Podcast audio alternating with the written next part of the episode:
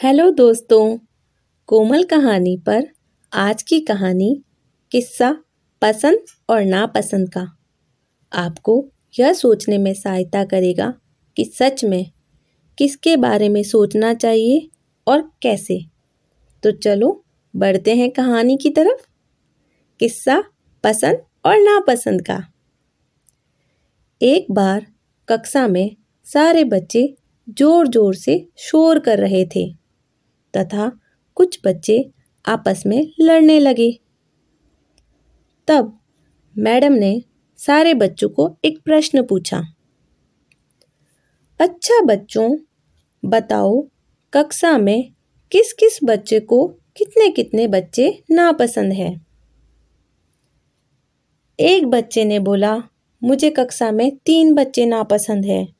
दूसरे ने बोला, मुझे एक बच्चा नापसंद है।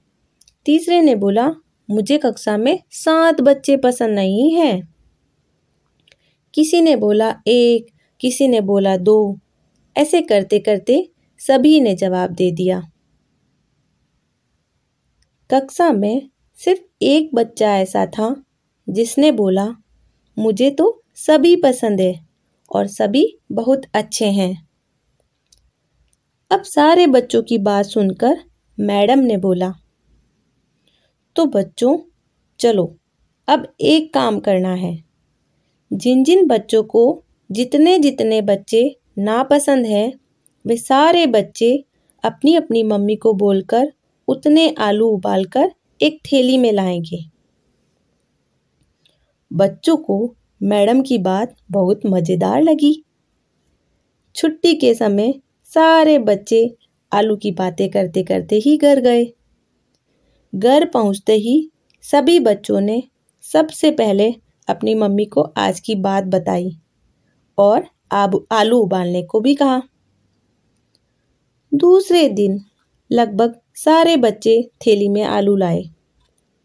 बच्चे अपनी अपनी बताई गई नापसंद बच्चों की संख्या के अनुसार आलू लाए थे। कोई चार तो कोई पाँच छः और अपनी अपनी आलू से भरी थैलियाँ मैडम को दिखाने लगे। सब, सभी की उबले आलू से भरी थैलियाँ देखकर मैडम ने बोला, बच्चों, अब आप सभी को दूसरा काम यह करना है कि इन उबले आलू से भरी थैली को एक पल के लिए भी नीचे नहीं रखना है तथा ना ही खाली करना है। बस हर पल अपने साथ रखना है।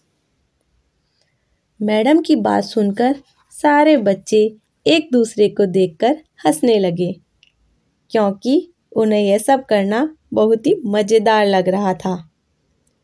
सभी बच्चों ने रख ली उबले उबले आलू की थैली अपने अपने साथ।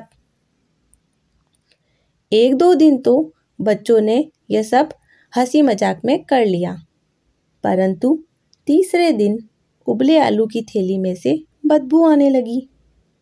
और चौथे दिन आलू सड़कर चिपचिपे होने लगे। अब बच्चों को यह सब करना बोझ लगने लगा है। उन्हें गंदा लगने लगा था। सात आलू वाला बच्चा यह सोचने लगा, मैंने क्यों इतने लोगों को नापसंद किया?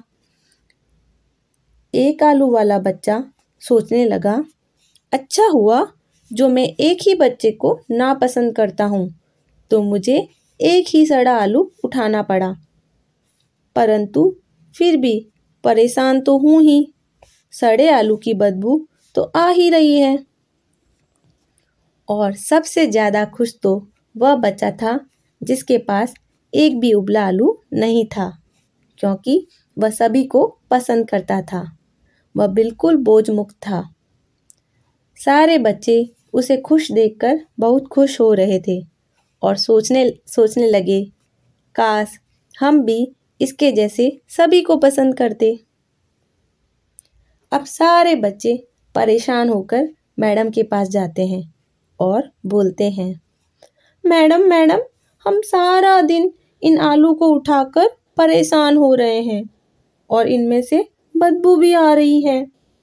हमारा सारा ध्यान इनसे, इन्हीं पर है, इन्हीं से हट भी नहीं रहा है। हमें यह सब करना अब मुश्किल लग रहा है।